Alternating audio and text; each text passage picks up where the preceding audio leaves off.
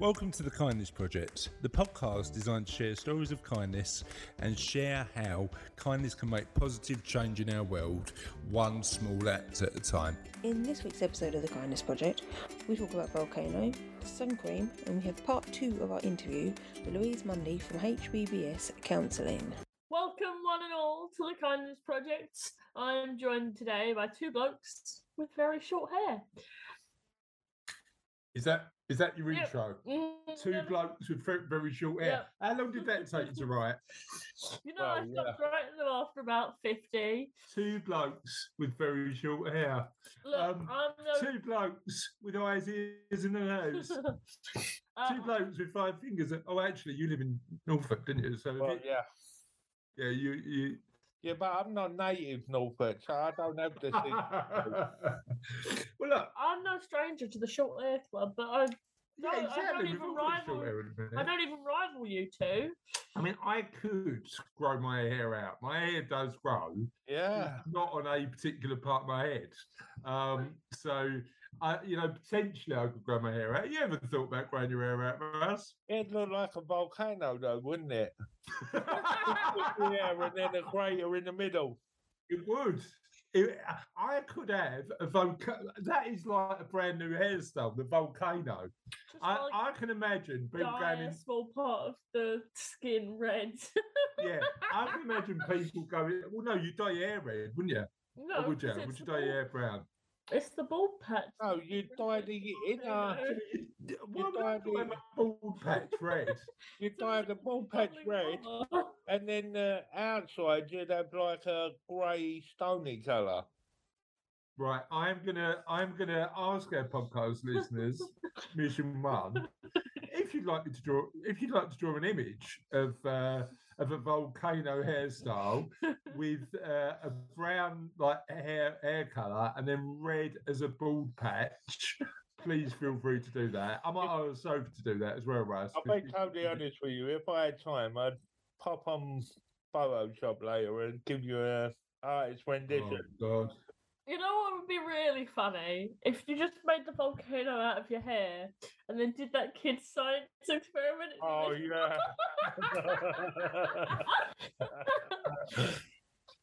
With the baking soda and the uh Why am I putting baking soda on my bald patch? What are you two talking about? And then Why that not? red- well, I'm always that wondered. it's a it's a Wednesday morning.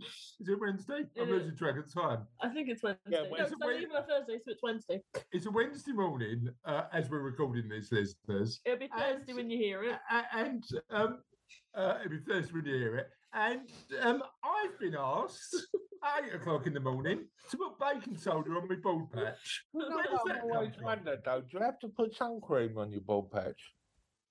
You know what? I should, Russ. I should definitely put sun cream on my bald patch, um, but I don't. I don't. I am. I am. Um, I am foolish when it comes to um, putting sun cream on because I can't go out in the sun, and because I'm quite dark skinned anyway. Uh, uh, I go out in the sun and um, go, oh, no, what? Don't need that. Now, listeners, I am not suggesting you do that. Right? Always, always wear sunscreen is is very good advice. Yes. Um, uh, but I don't, uh, and I should. Do you, Russ? What, put sun cream on my bald patch? And look, don't rub it in. I know everybody knows you haven't got a bald patch, and I've got a bald patch. Not yet. Um, but do you put sunscreen on? Uh no. Never. Is that because you never go out? I, I, See, no, no. See, I tan the same way that you do. Um, but one, you've been on an extra holiday this year, uh, and so Sorry, you had a you had a month around Europe. So did you. We That went is together. No, I know, I know, but like it's not like you've not like you've not gone anywhere, Um, is it? But you're a lot darker than I am at the moment. Yeah. Um, and I wonder if that's because I just don't go outside. Maybe, maybe, maybe, maybe that's the case. Russ is checking his watch after halfway through a no, I, podcast. wa- I, Sorry, we keep you up, Russ, I or was what? checking whether I've got a tan or not. Ah, right. Now, you, the way to do it is the watch tan line. Have you got a watch tan line? I haven't. I've got ring tan lines. I only recently And got the watch. So, unofficial question of the podcast uh, is: Do you, uh, listeners, um, wear sunscreen? And if what, if so, what factor do you wear? Um, and are you like me, who's an absolute fool and doesn't wear it enough? Um, or are you quite sensible when it comes to sunscreen? That, Russ, might be the worst uh, unofficial question of the podcast I've ever asked. I think it is. I don't think I'm sorry I that couldn't give that one. I was busy checking where all my tan lines are. Um, It's just under my ring. under, under your rings, yeah, as you as as it as as, as it happens. Um, what's the best tan you've ever had? I don't like the sun. Are you a vampire? yeah, Are you a vampire? yeah. mhm. What That's is why I the- wouldn't- What's the best tan? Have, have you been like sunbathing in a car park in Norwich, right? So had an amazing tan. I, I get paranoid about the sun and tan Go on. after I see something on telly about about moles and skin cancer. But the the the time I did get a tan, quite a good tan, was when we was in Turkey, when it was very hot. That was 25 years ago, right? Yeah. Well, I'm. The, our holiday next week will be the Oh, yeah. holiday I've been on since since Turkey. So Yeah, I, I mean, I've only been on a couple, right? So I wouldn't, I wouldn't, I, I wouldn't worry in that time. that's a How are you feeling about the holiday? Because because I saw so listeners, if you don't know, uh Russ. I mean, if you if you've ever listened before, you know that Charlotte's my daughter and Russ uh, is is my carer. Um, I mean, brother. No, no, I I mean, feel brother. like it sometimes. I don't know how that would be possible considering you live two hours apart. virtual carer. Is is my virtual carer? He, he, no, I mean to be fair, Rose, you do care for me virtually, don't you? No, uh, I'm more your PA than your carer. Yeah, yeah. Um, uh, but Raz is my brother, and we are going on a little trip, Rose. Do you want to tell our audience a little bit about that? Yeah, so uh, I, was down back in the last year when Chris and me dad suggested that we go on holiday together. I was skeptical at first, but I said I'd give it a go. It's the only time I'm going to try it. So, What about if you enjoy it? well, af- after the abuse I've got building up to it, I don't think I'm going to enjoy it. Is this because they keep calling you the whipping boy? it's called banter, Russ. It's called banter. I, I like a bit of banter. Have you got your little sailor's outfit? I haven't. uh, Oh, mate, you got you got a couple of Yeah. days. Oddly enough, when Daddy, uh, when I phone Daddy, I, I try and call him once a week. He keeps saying to me, "Get a pair of budgie smugglers." So, so are you gonna are you gonna wear Apparently, he, he's got a pair of budgie smugglers and a sailor's cap. Oh, you know what? Uh, That reminds me. I'm o- I'm off to our hotel tonight, and I think they've got the swimming pool. So Oh, I bet I better pack my. I I I um I like to swim. I don't swim as much at the minute because I've got um Well, talking of knee swimming. I'm, I'm thinking of adding swimming to my my new health regime. Hundred percent swimming is really good. Where's your nearest pool? Uh, Durham. Here. I thought he was just going to say a lake. Yeah, exactly. Where's where's your nearest pool? I'm going to just jump in the sea. I'm just going to do that. Um, but um, I found I used to wear like sort of big uh, shorts. Um, but the problem is like they just they they they never stayed on Russ. They Oh, just like, Now, what I always found about big shorts, when you get in the water, they tend to fill with air. Exactly, exactly. So I had to change my uh, swimming trunk regime to a quite tight lycra based. Why are you doing that? For? I'm not, I'm not like it's not a fashion thing, Charlotte. I'm not like sort of doing it to. It was the lycra. I'm like, no. No That's- one was lycra other than That's funny you say that. Superheroes. No, but cyclists wear lycra, don't they? I was on Amazon. wa- the wear other day. I was on Amazon the other day. Go on. Right. Uh, I see this lycra running suit. you know, So- a compression suit, Right. the leggings, the shorts, and the top. I brought myself one. And I've tried it on. It it looks good. Nice. Amazing, Russ. You had to take a momentary to think about that. Yeah. So um I'm not when- going to when- take no pictures, but it looks all right. good. Um when when are you going out for your first run?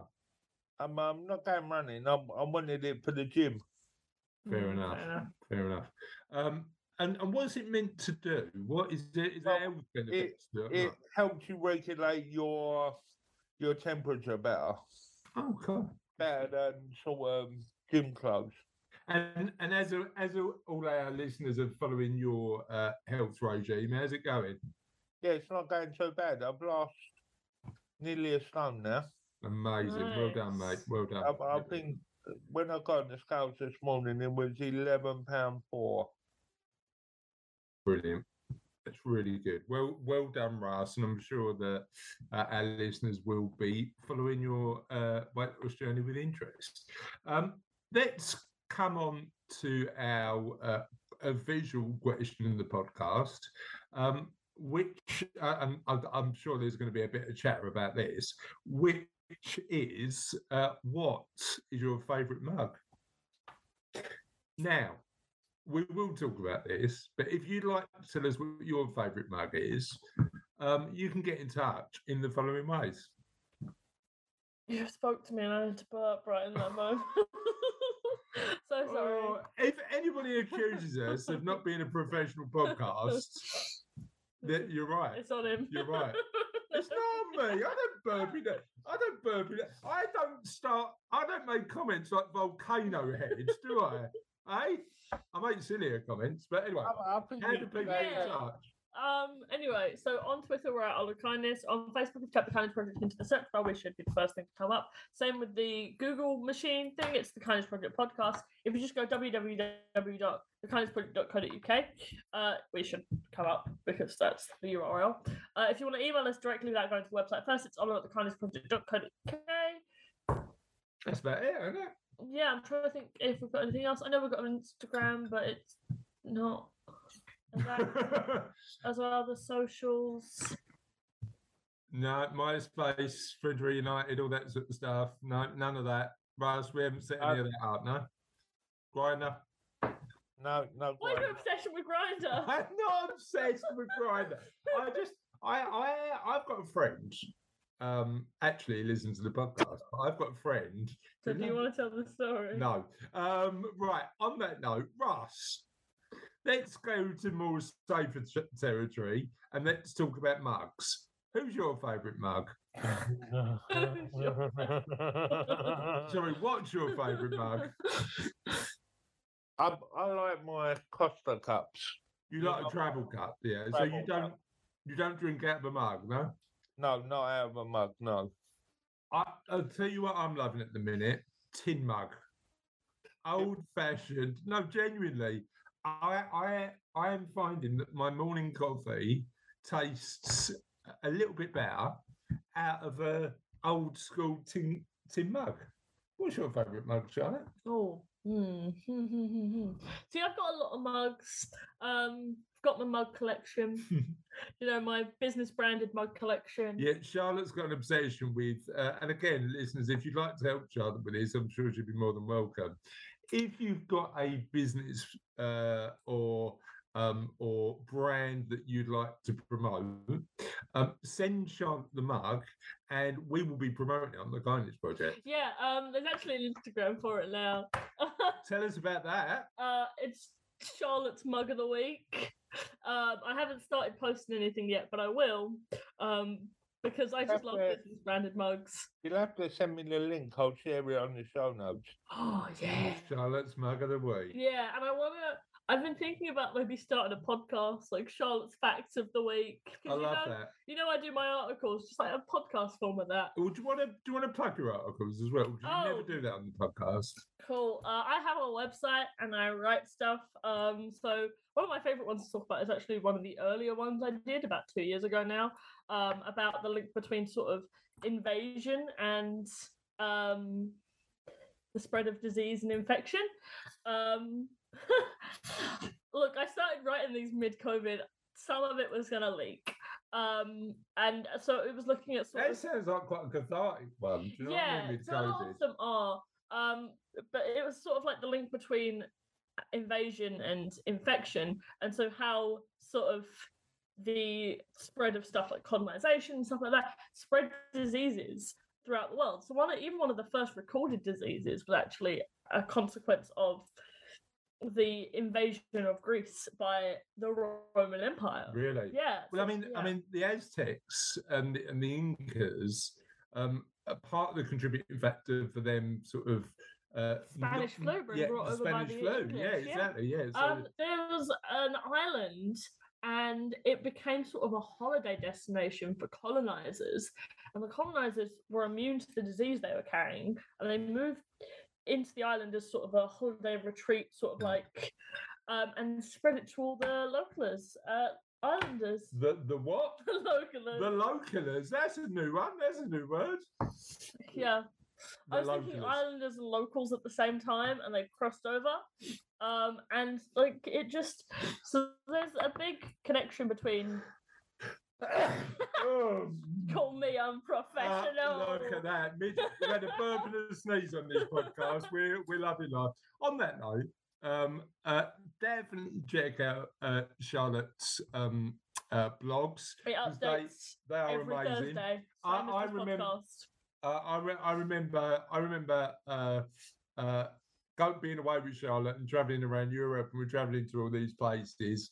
And um, uh, late one night, Charlotte was uh, busy tapping on a keyboard, and I went, "What are you doing?" And she just looked at me manically and went, "I'm writing about spiders." Um, so she she does take it seriously. I remember being on the. I remember being on the train back and going. Did you know, I know. that flies can have 600 babies in a lifetime? Like, Yeah, yeah, that that that that is the sort of amazing facts you can expect on charlottedames.com. And on that note, as we're doing a bit of a self promotion, let's talk about the Kindness Project book. Uh, Russ and I had a meeting with our publisher last week, Russ, didn't we? We did. Um, which went really well. Um, and we have now. Um, have we got a date, Russ, for the publishing? yeah, seventeenth of November. So we are actually publishing the book on the 17th of November. Um, please visit www.thekindnessproject.co.uk forward slash book. No? Uh, yeah. So visit the kindnessproject.co.uk and click on the link that says book. Click on the link that says book. We add you to our um, communication uh, list, and you get exclusive stuff. You get loads of free bits um, uh, that we haven't decided what we're doing yet, Russ, have we? No, Um, but- but we will make sure that you get amply, amply rewarded for signing up, uh, as long as you get a copy of the book, that is. Um, so, uh, yeah, that's it. Um, uh, and let's move on to the next part. News. Now, you know what I'm cutting about, Charlotte? That's the one of the last times for a long time we're going to be doing that live. We're going to be recording one more episode then. We are. The I'll put, more, penultimate I'll put more gusto in it next time, I promise. The, the kind of. Sorry, I got confused about the show format. um uh that that is uh yeah that is because charlotte today uh as we record these last two uh podcast episodes is up to you, Nick. we'll still record it, we'll just have to do it over Zoom. yeah i know yeah um Are you sad? uh i'm i'm a bit sad. You miss me? of course i mean i'm definitely gonna miss you um uh but i mean what will make me feel better is whipping russ on the boat um, as the Yeah. I'm not going to whip Russ on the boat. We'll we'll we'll, no, this is getting weird. Right, let's talk. As the format of this podcast is all about sharing stories, people doing amazing stuff in the world, let's do a bit of that instead of talking about whipping Russ on a boat. Um, friends saved over a million gallons of paint from landfill by registering and remixing it to give it a new colour. Meet the friends who have saved more than 1.05 million gallons of paint from landfills by rescuing used cans, refilling and remixing them to give each one of them a new lease of life. Cat Hyde and Kate Morey had a passion and drive to make a difference by repurposing waste material while making money at the same time. Since settling on paint and co founding Seagulls in 2004, the pair have collected around 300 tonnes of paint each year from the landfill. They have grown the company to employ 14 staff members who manage 10 volunteers in their English hometown of Leeds, Yorkshire. We started by just collecting half used paintings in the back of my car, Cat said. The team then sorts the good and bad paint and reblends with new colours requested by customers, all at an affordable price, 75% less than in the stores. We haven't heard of anyone recycling paint before, said 43 year old Cat. We were able to work with the local council to collect all the waste paint in Leeds and recycle as much of it as we can. It's very labour intensive to scrap all the paint tins and rebuild blend colours, but we love it. In the past 18 years, we have diverted over 4 million litres of paint, which would have caused 11.4 million tonnes of car- carbon. I've never heard of anybody recycling paint before. Have you? Have you? Yeah. I think I've seen these guys on Insta or something. Are they on Insta? Is that, you know what? I need to get some Insta in my life, but the fact that I've deleted all social media apps off my phone now means that I'm not means that I'm not seeing this stuff. I'll, I'll let Charlotte tell me. Um, the social enterprise says that in order to offset the that much CO2, guess how many million trees would have had to be planted? 9.2 million. Charlotte? Um, 11 million? 9.2 and 11 million. The work that they've done to offset 11.4 million tonnes of carbon, uh, 68 million trees would have had to be planted. So the work they're doing is amazing in terms of the sort of carbon offset. Um, the company also gives a lift to those of different backgrounds. Helped vet previous offenders, those who have struggled with their mental health, and young people who have been isolated. Uh, Seagulls Paint Store also runs decorating workshops and gets involved with art in their community. We want everyone to be able to de- decorate their homes. I love that idea. I love that idea. You know that. c- Um, we were we were having a conversation before we jumped on the podcast this morning about um, collectivist culture Mm. versus individualist culture, us, and the fact that yeah, if we all did our little bit as a as a collective, we could have a huge impact, couldn't we? Yeah, I Um, agree with that. Um, and it's really interesting. Well done, well done, you guys, uh, for getting that done. Uh, next on the uh, on on the kindness news uh, rota is uh, two people from the Independent's most inspirational people list. We're hoping we're we're going to get in touch with the uh, people on the list over the next couple of weeks or so, and we're hoping to make sure that we're in a position where we get them on. So look out for the interviews for some of these people uh, as we go on. But the first one I want to highlight is Gavin on. Uh, Alty. Gavin launched a bike recycling scheme during lockdown and has since fixed over 300 bikes across Yorkshire. Gav's bike started when he realised his neighbours were about to throw away a neglected bike. I really don't like waste and couldn't see something like that going into the landfill. The initiative has raised more than £5,000 for cancer research and local charities and donated bikes to Ukrainian refugees in the UK. This February, Gavin also launched a football team to raise money for food vouchers and to make sure families had presents at Christmas. The project just means so much to me, he says. I feel that it's given me a purpose uh, in life and I want to keep it going as well as I can. So well done, Gavin. Amazing work there. Uh, and the other person we want to showcase on the podcast is uh, uh, Ali Beg. Having grown up, studied, and started his career in Southampton, British Pakistani Ali realised that the Pakistani community although the area's largest ethnic group uh, were often the lowest achievers. Determined to try and improve their opportunities and overcome barriers, Ali began volunteering at a local radio station for ethnic communities, where he launched the station's first British Pakistani show featuring health and welfare advice. It led him to set up his own community uh, radio station, which aims to link and strengthen communities across the UK. The person who nominated Ali says most of the vo- volunteers at the radio station have been refused training or volunteering at other radio stations. Thanks to Ali, those people have now got an opportunity. Love that. Well done. Uh, well done, Ali. That's great work. Um, let's move on to our interview. Louise Mundy is on the podcast talking about the amazing work she does. Let's listen to it. Now, we- now we talked a little bit about how technology has changed um, during the last couple of years because of the pandemic.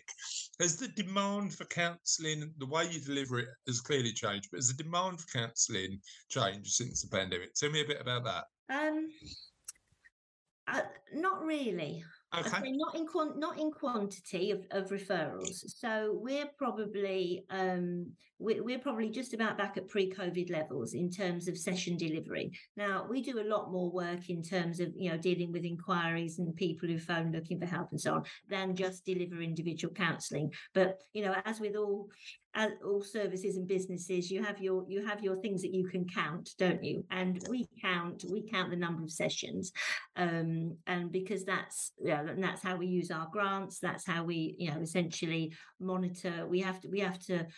Um, you know, we get the income from the grants for the sessions we deliver. So really, you know, the, that is important to us. Um, that's how we generate income for central staff and so on.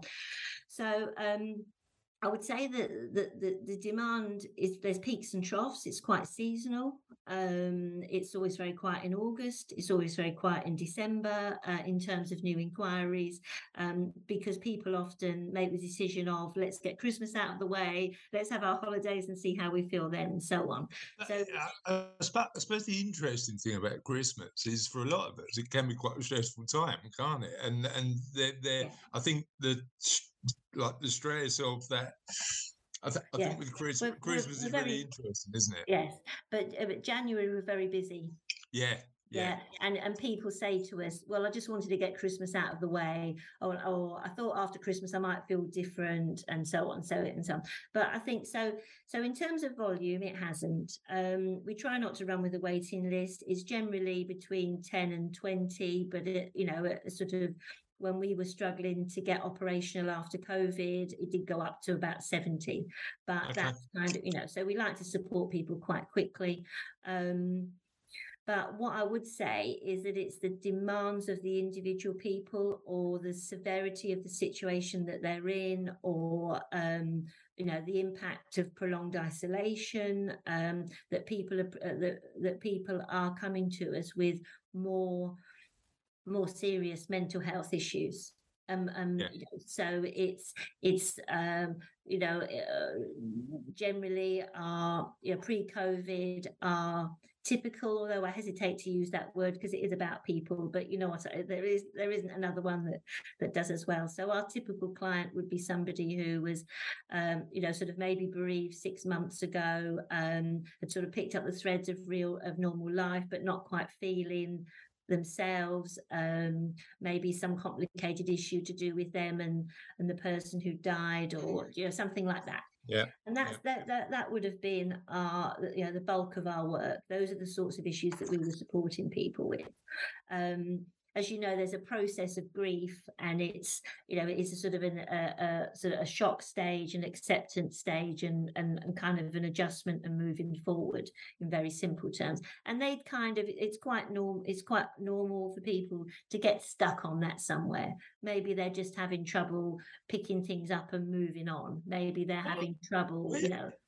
Is there is there a typical phase of of bereavement and grief people get stuck on? So, how, how, you know, is it is it the- oh, is it across the, the each stage is relatively it, similar in it, it depends on it, it's all unique I mean, it, it's, Yeah. it's completely unique. It, it depends on lots of factors. It depends on the personality, the relationship of the person who's died. It de- uh, you know, it depends on the you know the relationship of the person who's who, who who's grieving. Um, so it, it's and I think it's it's normal to go through the cycle. So with quite a lot of people who contact us, we kind of say, look, you know, it's a sort of we listen to what they have to say, and we say, look, you know, it is a it is a journey it will take some time and you know these are the warning signs but you know you're feeling you're feeling this acute pain for now um but you know like say it's a sort of you know come back to us if if it continues for you but but it's a process and you you you need to experience this and that's quite normal so we do Yeah. a lot of that normalizing but the um what we found with with sort of like post post COVID lockdown um, clients is often they've been bereaved in particularly traumatic circumstances. So there are lots of stories out there of of people who died in hospitals um, on their own, or their relatives feel, feel that they were on their own. That people didn't get to see their say their goodbyes. They didn't. They weren't together at funerals and and all of those things. So it, it's so those sorts of things can complicate a, a grieving process. it's interesting, isn't it? Because like you think about the process of uh, yeah, uh, going to a funeral and celebrating somebody's life, or or during uh, uh, my mum passed away in 2019, and part of my grieving process, even though it isn't over, you know, it, you know that that continues.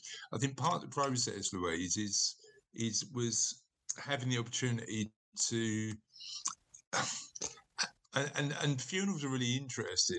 And i'm sure that you know what your work with sort of bereaved clients um uh it, it, it, provides you an insight into this. But i find funerals interesting because of the fact that if i look at my mum's funeral it was all about you know celebrating her life. And there was a lot of laughter Yeah. actually about the stories we told about her life.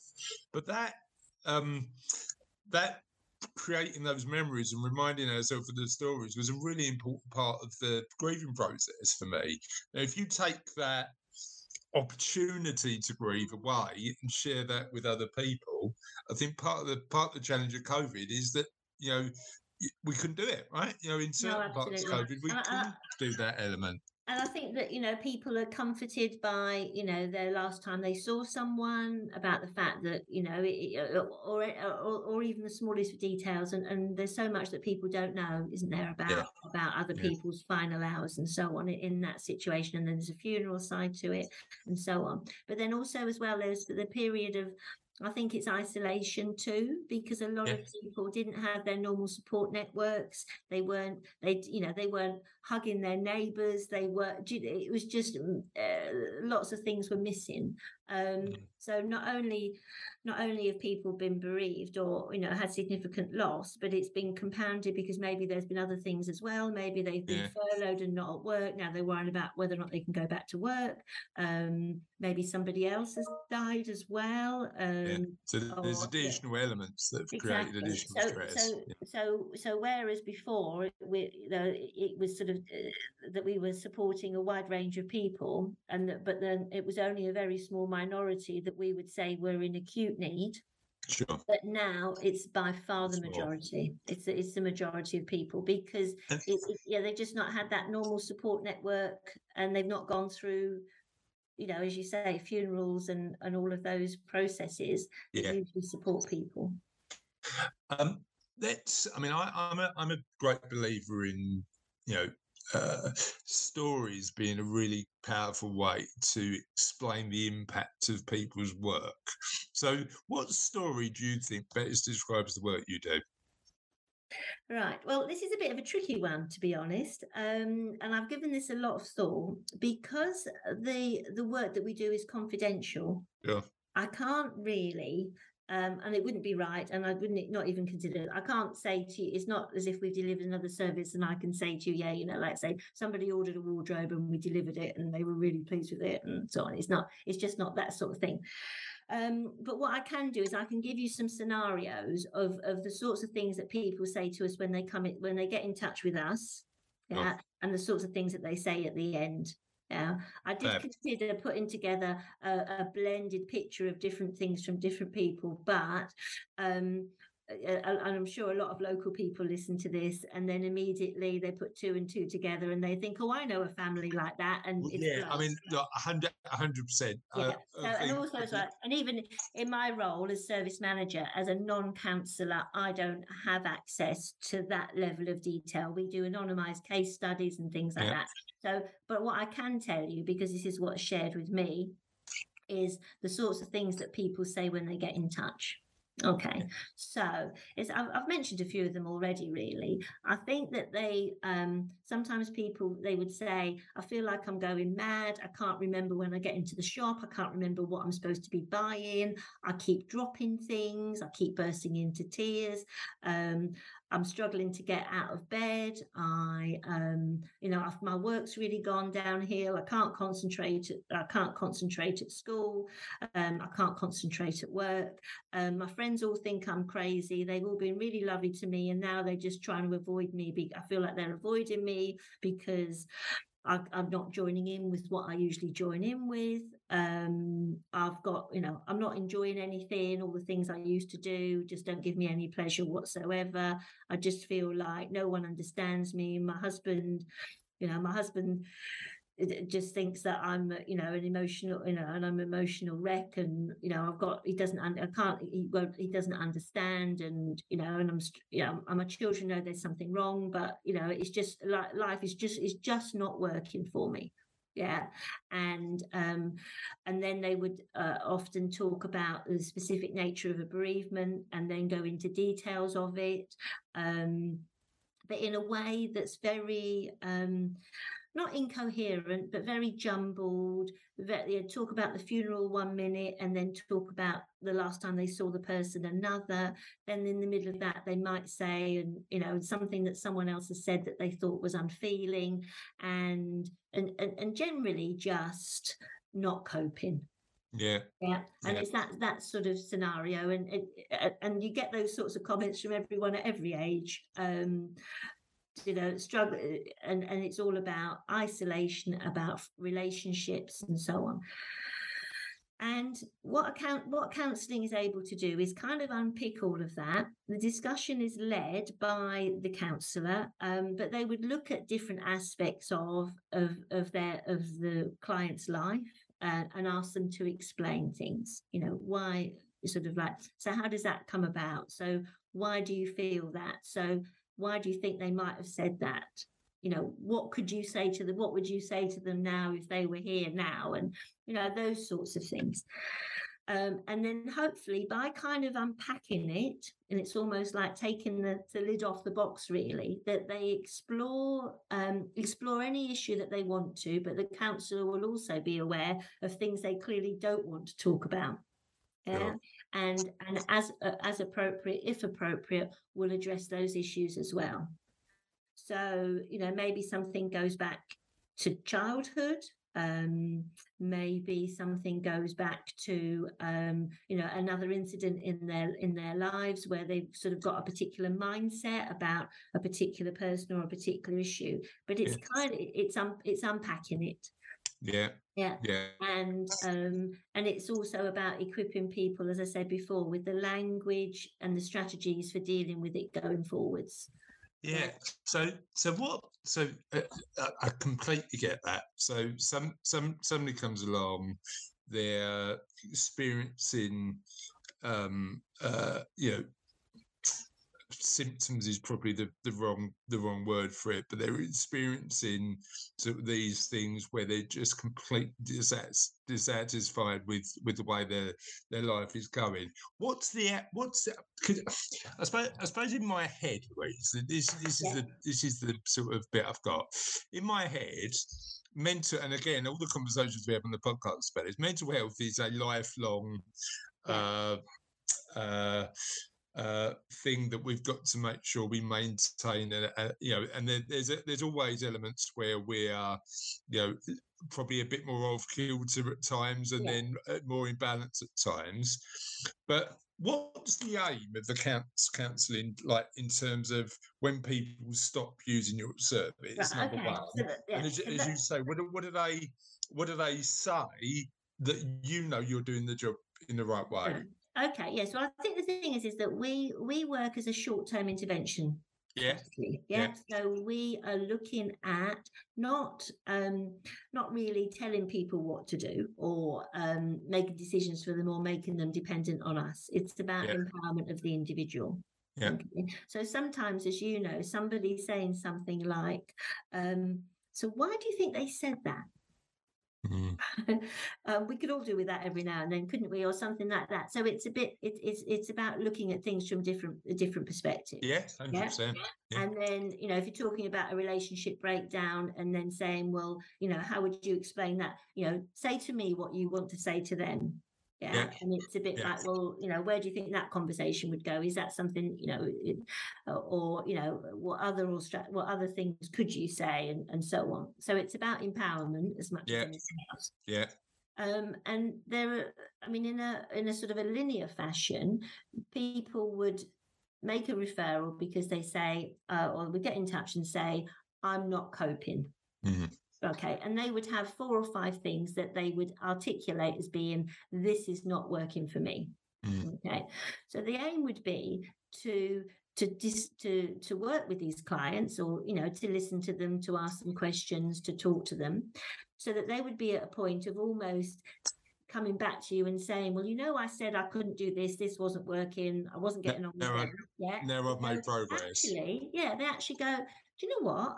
I, you know, things have moved on. I've spoken to them. I've said this and so on, and and then say, you know, I, I um I went out last night and and I really enjoyed it, and I didn't feel guilty for enjoying it, and so so that's that's the sign. And that's the fascinating Yeah, thing, isn't so it? You know, how often is it worse in our heads than than it eh, than it actually is when we take that action?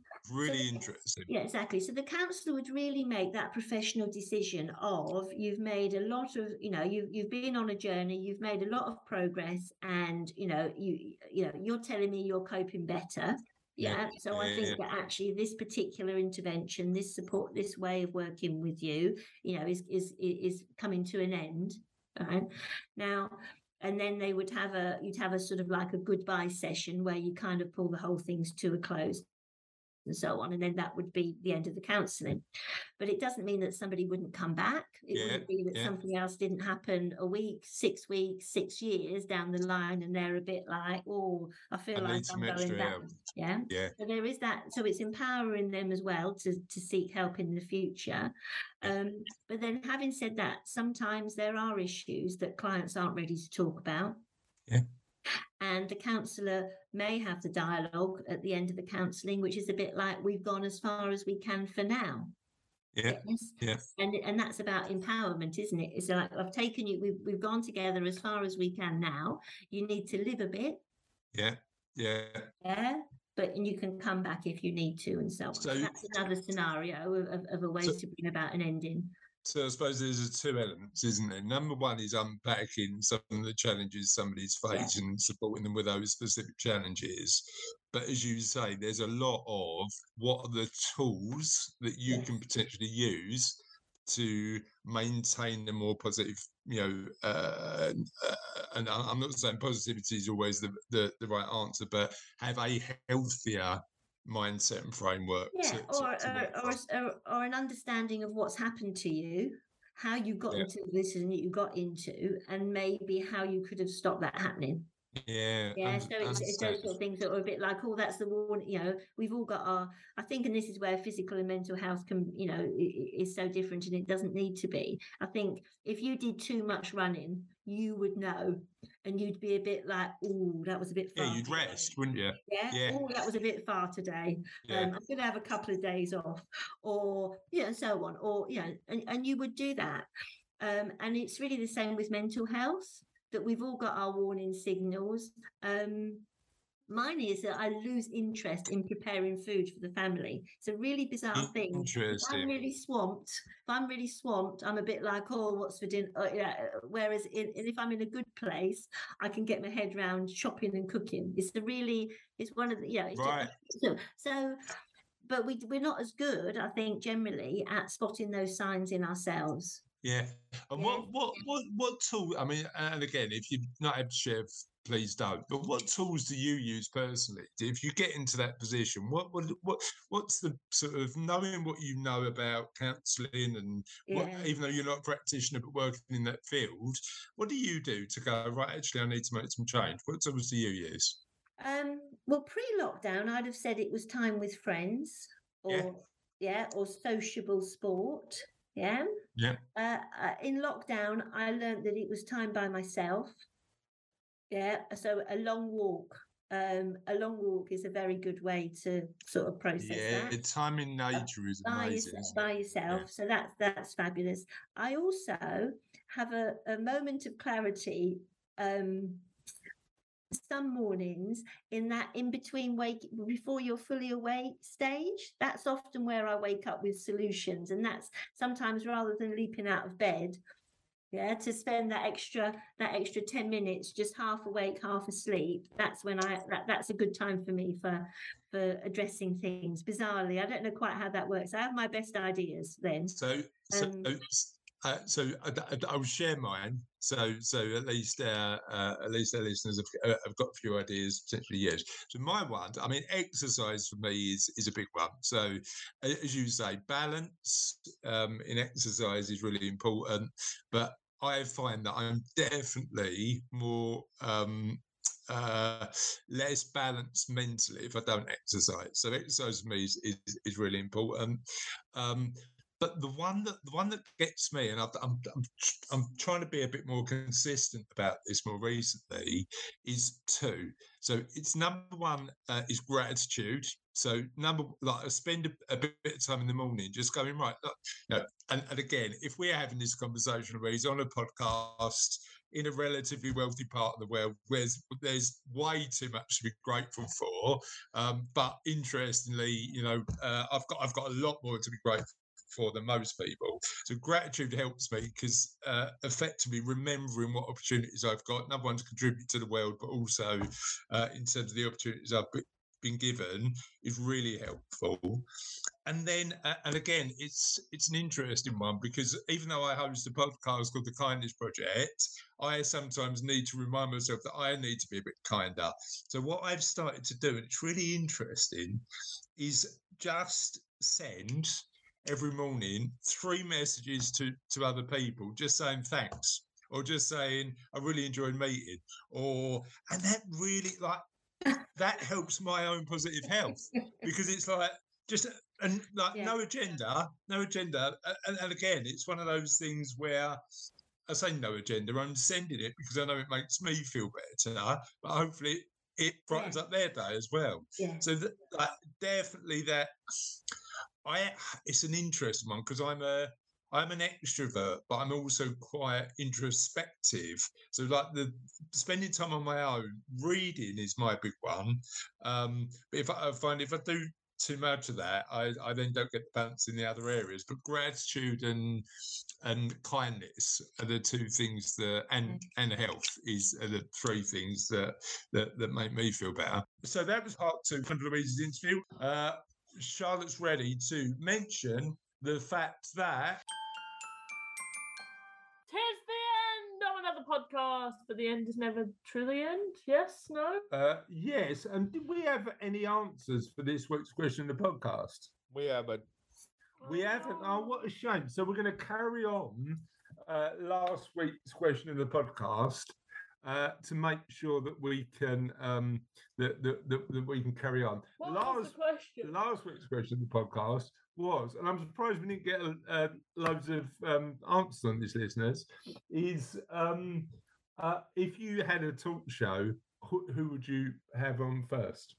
Um, so let us know um, that and what's your favourite mug are the two uh, questions we're going to ask.